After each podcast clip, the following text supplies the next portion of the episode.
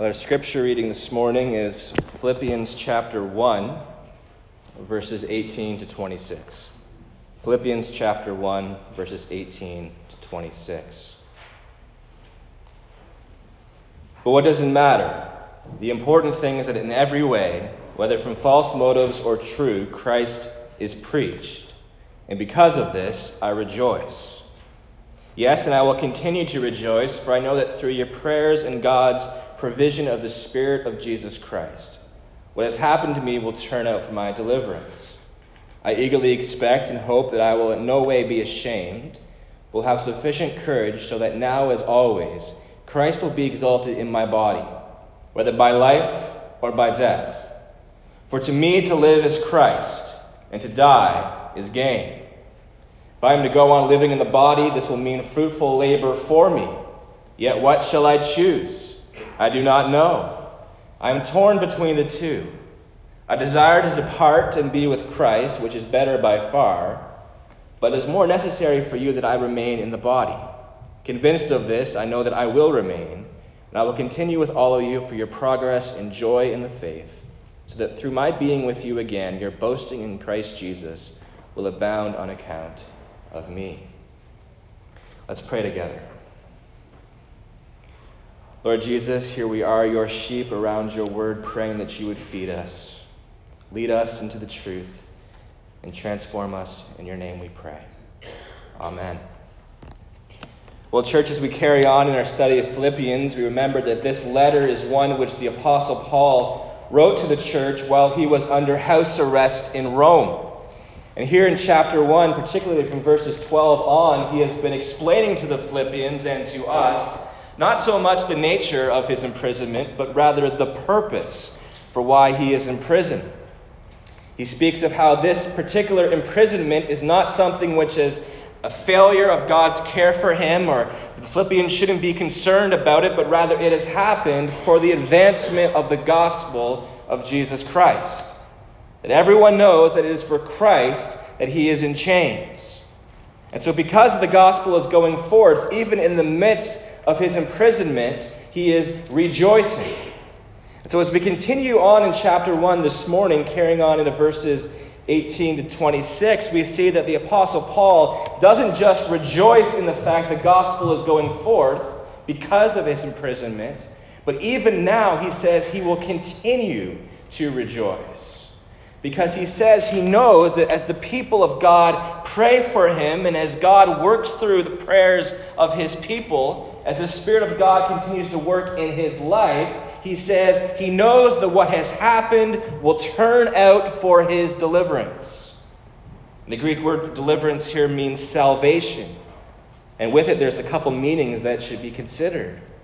First of all, the eternal aspect of salvation. He knows that God has allowed this particular trial, this imprisonment in his life, not only for the sake of the gospel going forth, but also for his own spiritual good, for his own transformation. So he knows that God has allowed this particular trial so that he can be molded and shaped into the image of Christ more and more. And so, as James says when he describes the purpose of trials, of God using them for that sake, James says, count it all joy. And so here Paul, in facing imprisonment, knowing that it's going to lead to a deeper tasting of the life that Christ has won for him, he rejoices. He rejoices. And we would do well, church, to rejoice in our trials, knowing that God has ordained and allowed them for the sake of our own personal transformation. But there's another aspect here of salvation that Paul rejoices in, and that is a, a temporal sense. He, he says in verses twenty-five to twenty-six that he expects and he's convinced that he will actually be released from prison, and then will come again to the Philippians to encourage them in the faith, and for this he rejoices. And so those are important things to note as we continue to study this chapter. But this morning we're going to focus on something that is in the midst of this description of the purpose of the imprisonment and Paul's rejoicing in it. A short sentence that should capture and arrest us as we study this section. Because here we see Paul's description of his view towards his life, the summary of his existence and purpose for his entire being, which is quite the statement. In verse twenty-one, "For to me to live is Christ, and to die is gain. This is my purpose, this is my existence, this is my view on all of my life, and so I am able to face no matter what comes, because this is what I am about. For me to live is Christ, to die is gain. It's my attitude towards everything, whether I'm in prison or not." And it'd be good for us to unpack this this morning, because this profound statement is not just a summary of Paul's existence and purpose, but if we truly understand the gospel, it is a summary of the purpose of every single believer that has been redeemed by Jesus Christ. And so we're going to unpack it this morning and talk about the significance of this statement and of this view. To live is Christ, to die is gain. First of all, Paul says to live is Christ. To live in the flesh, or the, the physical body as it is before the coming of the kingdom of God, it's to Christ. But what does this mean? Biblically, how do we unpack this? Well, first of all, a few things to consider from the scriptures that will help us understand this significant claim.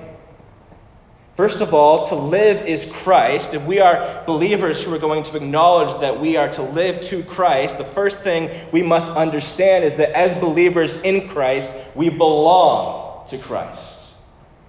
We celebrate the Lord's Supper this morning. We proclaim the death and the sacrifice that he has made for us to be freed from sin. But Galatians three thirteen reminds us that through that sacrifice, Christ has bought us with his blood. John seventeen, verse twenty-four, the Father has given us to Christ as a gift.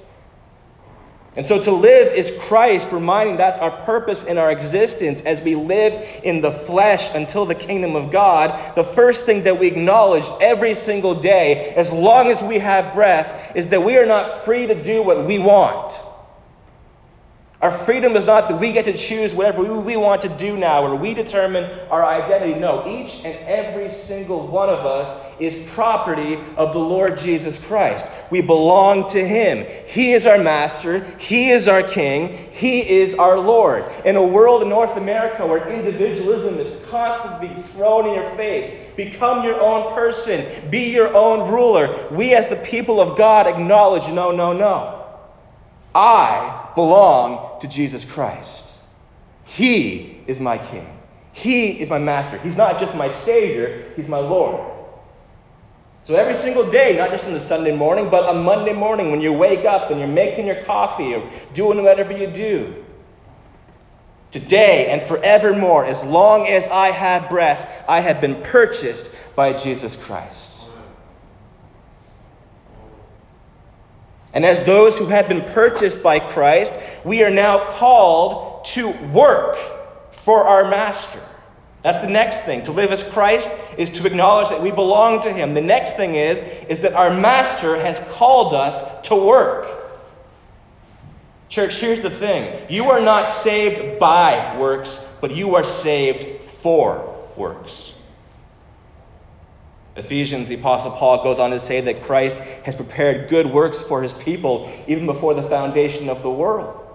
And so as those who belong to him, our master calls us now to fruitful labor. Paul says, if I remain in the flesh, it is for fruitful labor. I have work to do as belonging to Christ. And so what does that mean? Well, Romans twelve, one to three, here's a general but powerful description. In view of the mercies of God, offer your lives as living sacrifices to him.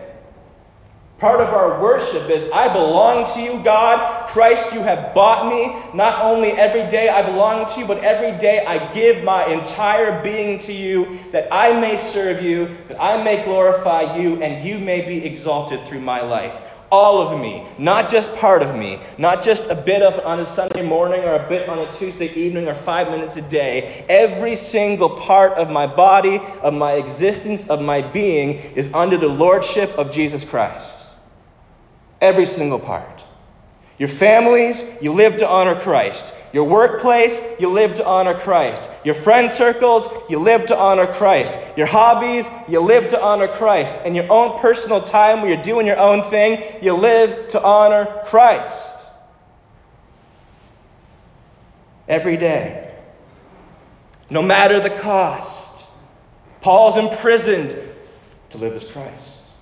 Paul's going to be free again to live as Christ. I belong to him and I belong to serve him and to carry out his purposes, no matter the cost, no matter the comfort level, whether it's sickness or it's health, whether it's comfort or it's pain. I live to make Jesus Christ known and to glorify him and to serve him. Before your vocation,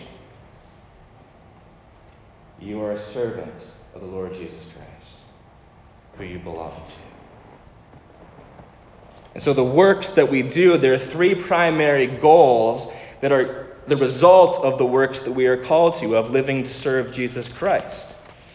The first thing we see in the scriptures, and that we're going to get later to in Philippians chapter three, is that as those who belong to Christ, we serve Christ, we work, and part of our work is that we may know him more. You know what the Apostle Paul goes on to say in Philippians three? I press on to know Christ, and everything else is counted as loss compared to the surpassing knowledge of knowing Jesus Christ, my Lord. I press on to know him. Not just to know about him, but know him. And so we have as a responsibility as those who belong to Christ to serve Christ by working in order that we may gain knowledge of him. Every single day we wake up, Jesus, I want to know more of you. Jesus, I want to grow in relationship with you. Jesus, I press on. I'm not satisfied with last week's message. I press on. I press on. Lord, take me deeper. Take me deeper. Paul says everything else, that's why I wake up, everything else is dung compared to the knowledge of knowing Jesus Christ, my Lord. Now, how does that kind of knowledge happen? You just wake up on a Monday morning and drink your coffee and all of a sudden, boom, there it is. Intimacy with God. No. You got to work, church. We've got work to do. We've got to be in the Word of God. We've got to be people of prayer. We've got to be people who gather together in a corporate church who come to serve and edify one another. We've got to be doing the disciplines that are described in the Scriptures that help us grow closer to Christ. And Paul says it's more worth it than any kind of physical training that we could ever do. You know, in this world, there's a lot of people that know a lot about a lot of stuff. I know there's people that are experts on cars and are always reminding me of my wrong car choices. But it's okay, you'll come around. Or there's people that we know that could tell you everything about this particular hobby or this particular thing. You know what, church? If you belong to Christ, if you're purchased by him, Paul is reminding us that all those other knowledges, though they are good, though they are great, is completely dung compared to knowing Jesus Christ. So, Spirit of God, may you awaken us and each and every single one of us who is yours, who belongs to Christ, to say, Lord, I don't want to just know about you, I want to know you. Not just here on this Sunday morning, but every single day that I have breath, that you have given me breath. Press on, press on, press on. And as we work, it will be fruitful. Notice how Paul here doesn't say it might be fruitful. Maybe there's a chance that if I remain in the flesh, that this labor might amount to something. No, he says it's going to be fruitful. It's going to be fruitful. Because the Spirit of God is going to work. You commit yourself to these works, and by the power of the Spirit, you will be transformed. In Christ's name. And you will know him. And you will sing with Paul. Everything else is a loss compared to knowing him. Knowing you, Jesus, there is no greater thing. So we work to know Christ more and more. We work also in order that we may be sanctified, or we may grow in the grace of God. Our Master has bought us, and he has bought us in order that we may be transformed, sanctified, that we may put to death the deeds of our flesh, Romans eight two, to, to, by the power of the indwelling Spirit within us that raised Christ Jesus from the dead, to put to death the sin that is within us. So once again, every day we belong to Christ, every day that we are in the flesh, we say, Lord, I want to know you more, help me know you more. And as I do this, Lord, help me put to death the very sin which hinders this relationship. Not tolerating or flirting around with the addictions of the past or the things that of the world that are tempting you, but saying, no, in Jesus' name, I want to walk into the freedom that he has given to me, and I declare war on sin. By the power of the Spirit. I take confession seriously. I take accountability seriously. I take prayer seriously. I remove myself from those situations which are tempting and could be downfalls for me. I don't flirt around with it. It's part of the work that we're called to. Sanctification is a brutal work. It's a tough work. But it's a work that we are called to.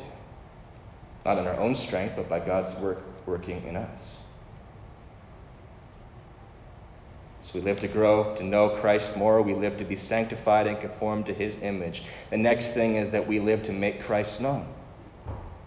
One of the primary reasons why we are given breath and that our purpose and our existence is before the coming of the kingdom is to make Christ known, is to share Christ with the world, that as the gospel is preached, Christ may continue to call his church out. That is why we exist. Above everything.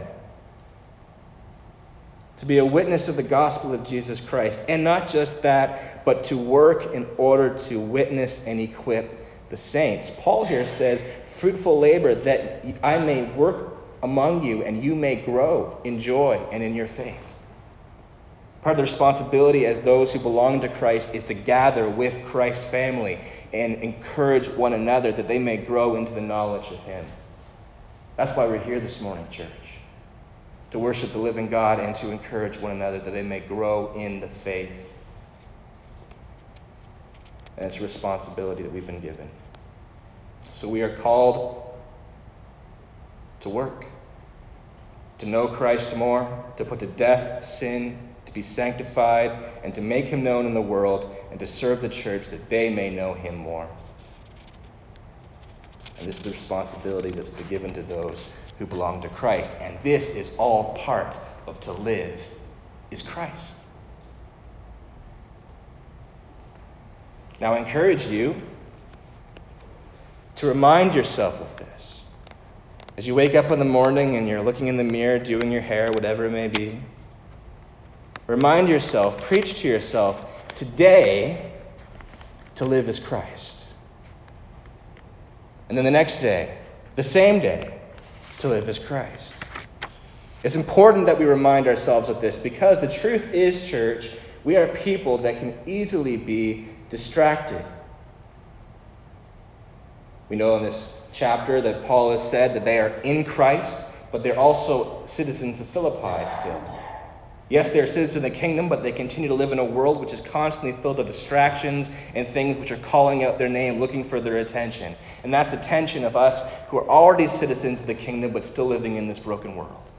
There are things always constantly calling out for your attention, which seek to distract you from the purpose for why you are here.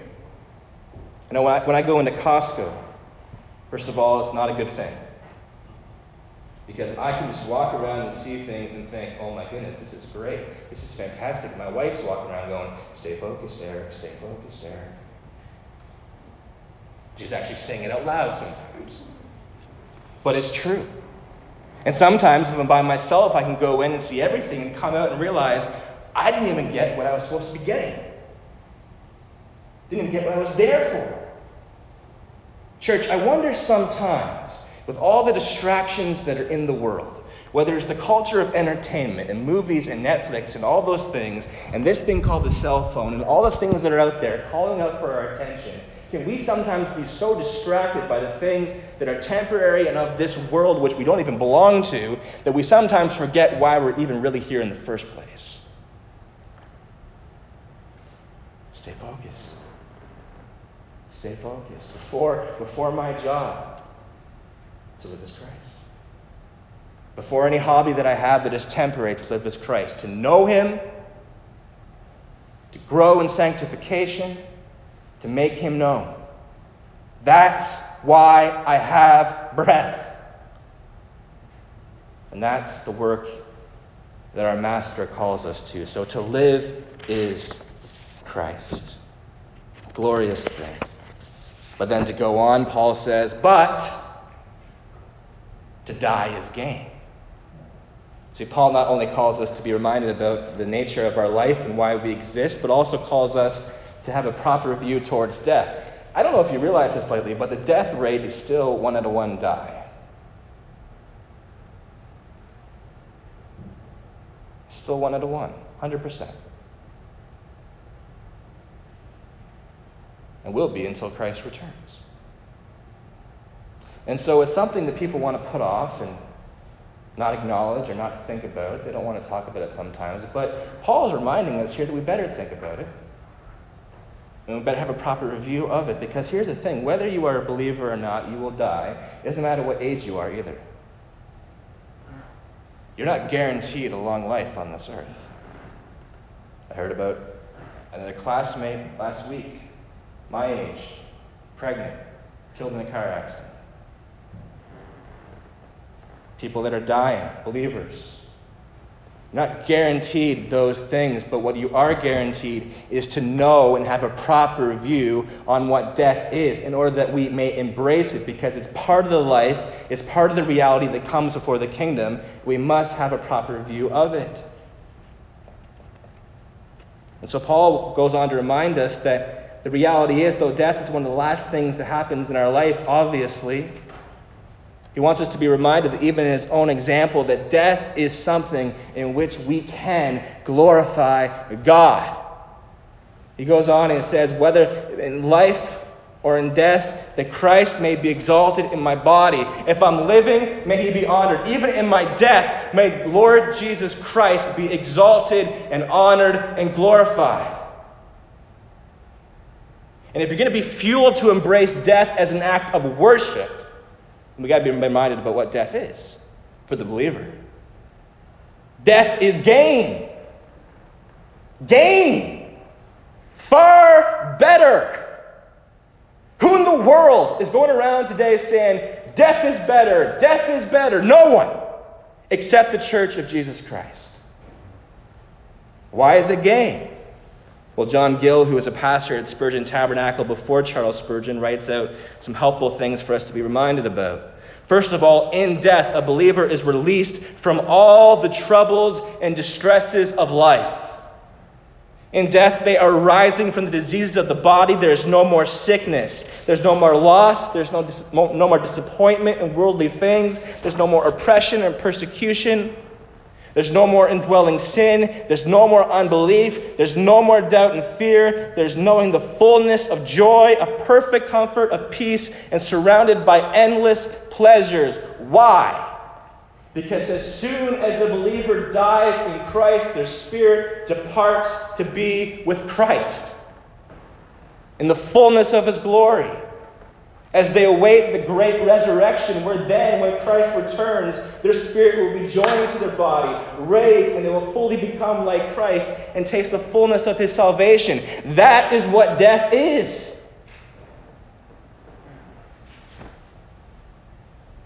Apart from Christ, death is judgment and eternal torment forevermore. But through Christ, for church, it has become our gain.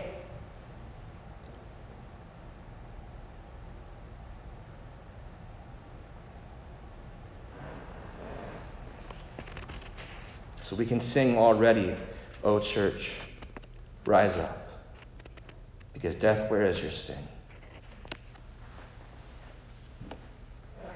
And when believers know this, when they grasp this, And they go and they embrace that, knowing that it is gain. They can glorify God because in the midst of the loss, in the midst of the pain, in the midst of the sorrow, they can say, this is not the final answer. The grave cannot rob me, for Christ has overcome. He is risen, and because he lives, I'm going to face tomorrow. And not just face tomorrow, but as soon as I die, it's far better for me than it has ever been.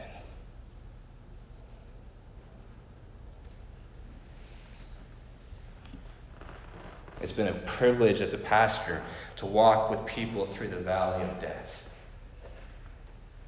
It's been tough. There's nothing more beautiful than seeing someone who is saved in Christ, embraced though they are weak, though sometimes they can barely even talk, know that in a moment, in an instant, it will be far better.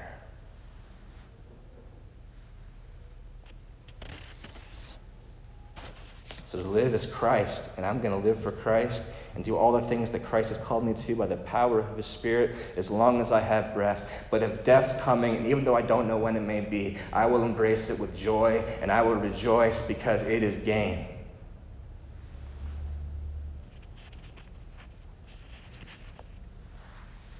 I had a, I remember my grandma's funeral.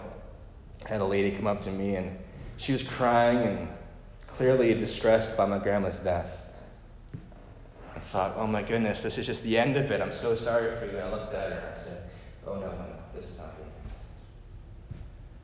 end. It is far better than it has ever been.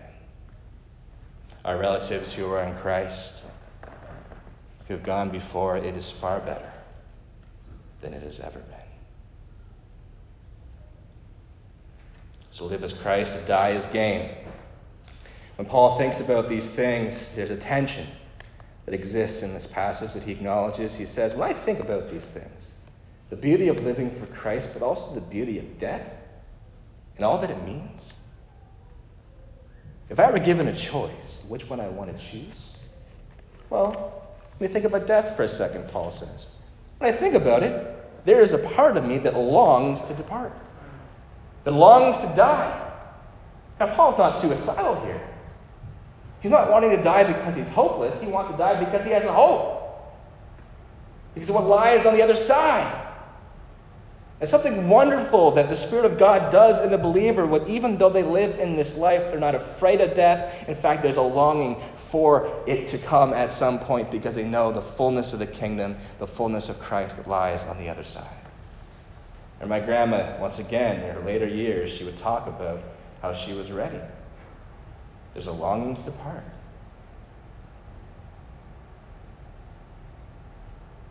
At the same time, Paul says, but at the same time, I know that it's necessary that I remain because you need to be invested in, and so I want to remain in order that I may care for you and love you and serve you, and that your joy in the faith may abound. So he has a deep longing to go and to be with Christ and to be with his Lord. At the same time, he has a deep longing to remain and continue to serve his church and his world. And it's a wonderful tension. And Pastor John MacArthur comments that it's one of the tensions that is produced in the Spirit-filled believer, a longing for Christ and heaven and all that there is, that it is. At the same time, Lord, let my earthly life not be wasted in one moment on you. Let me be here as long as I have to, or that you may be glorified and honored through my life. It's a wonderful thing. Paul says, I cannot choose. Now, it's important to grasp here that Paul is saying, he's not acknowledging that he even has a choice here. He's not saying, I've been given the option of dying or remaining in the flesh. He's not acknowledging that. There's another meaning here with I cannot choose, and it's he cannot choose because he can't choose. It's not his choice. The timing of our life is not our choice. Just as when we had no choice over how we were born or when we were born, so we have no choice in our death. It is God's ordained time. Our days are numbered. He is the one who owns us, and he determines all these things. But as long as he gives us breath, to live as Christ. Don't waste your life, church, as John Piper says. Don't go out this week and do meaningless, worthless things that cause you to be distracted by why you are really here. To live is Christ. So may the Spirit of God give us the ability to embrace that and to do that every day. But even if death may come, even if death may come, may we embrace, may we rejoice, may God be glorified even in our death, because death is gain. And we proclaim this, we acknowledge this, and we rejoice. So forevermore, until Christ returns, may our existence and our purpose be summarized by the thing that Paul himself has said: to live is Christ, to die is gain. What a joyful thing that is. I can't put joy in your faces. I can't put this joy in your heart. That's a work of the Spirit. But I do pray that as this word is preached, that we are reminded about our very existence and purpose, that Christ's sacrifice has bought for us, that truly, as we have sung this morning, we stand and we sing, I surrender all. All to Jesus, I surrender. To live is Christ. And even though death may come, oh, I will praise you, I will exalt you. For it is far better. And it takes me to the Christ for whom I belong and the world that I was made for. Let's pray. God, I thank you for the wonder of the gospel. I thank you for the sacrifice that you have made through Christ, the giving of the Son, that Christ became sin that we may become the righteousness of God. And Lord, we are here for a purpose. We're not here just to waste our days and do what we want. Lord, as those who belong to you, we are called to serve you, with our entire lives offered as a living sacrifice, to grow in the knowledge of you. God, may that be our joy. Holy Spirit, would you produce in us a passion that we would wake up every day longing for more of Christ? That we would take sin seriously and put it to death by the power of your Spirit. Lord, that we would let our conversations and our deeds make Christ known to the world that is around us. And may we come to gather with the church in order to have fruitful labor to encourage one another in the faith. Lord, we live in a world of distraction, in a world where there's constantly things calling out our name and constantly seeking for our attention and our, our longing. But God, we pray, keep us focused on why we are here, that we may enter by the Spirit into fruitful labor for our King. And Lord, we know that there is a, a day that is coming unless you return, that we will face death. We don't know when it's coming. We don't know how it's going to come. But we do know that through Christ it'll be far better than anything we've ever experienced on this earth. And so we rejoice and we pray, Lord, even now, let our deaths be that which glorifies you and makes you known. And may we taste the fullness of the beauty of the gospel of Christ as we depart and go to be with you for all eternity and as your kingdom comes. But what an existence, what a purpose, what a life, what a hope. It's all because you have purchased us through the cross. So help us now take this Lord's Supper in a manner worthy, in a manner which expresses worship for who you are, and may we take the work that you have given to us seriously, we pray in Christ's name.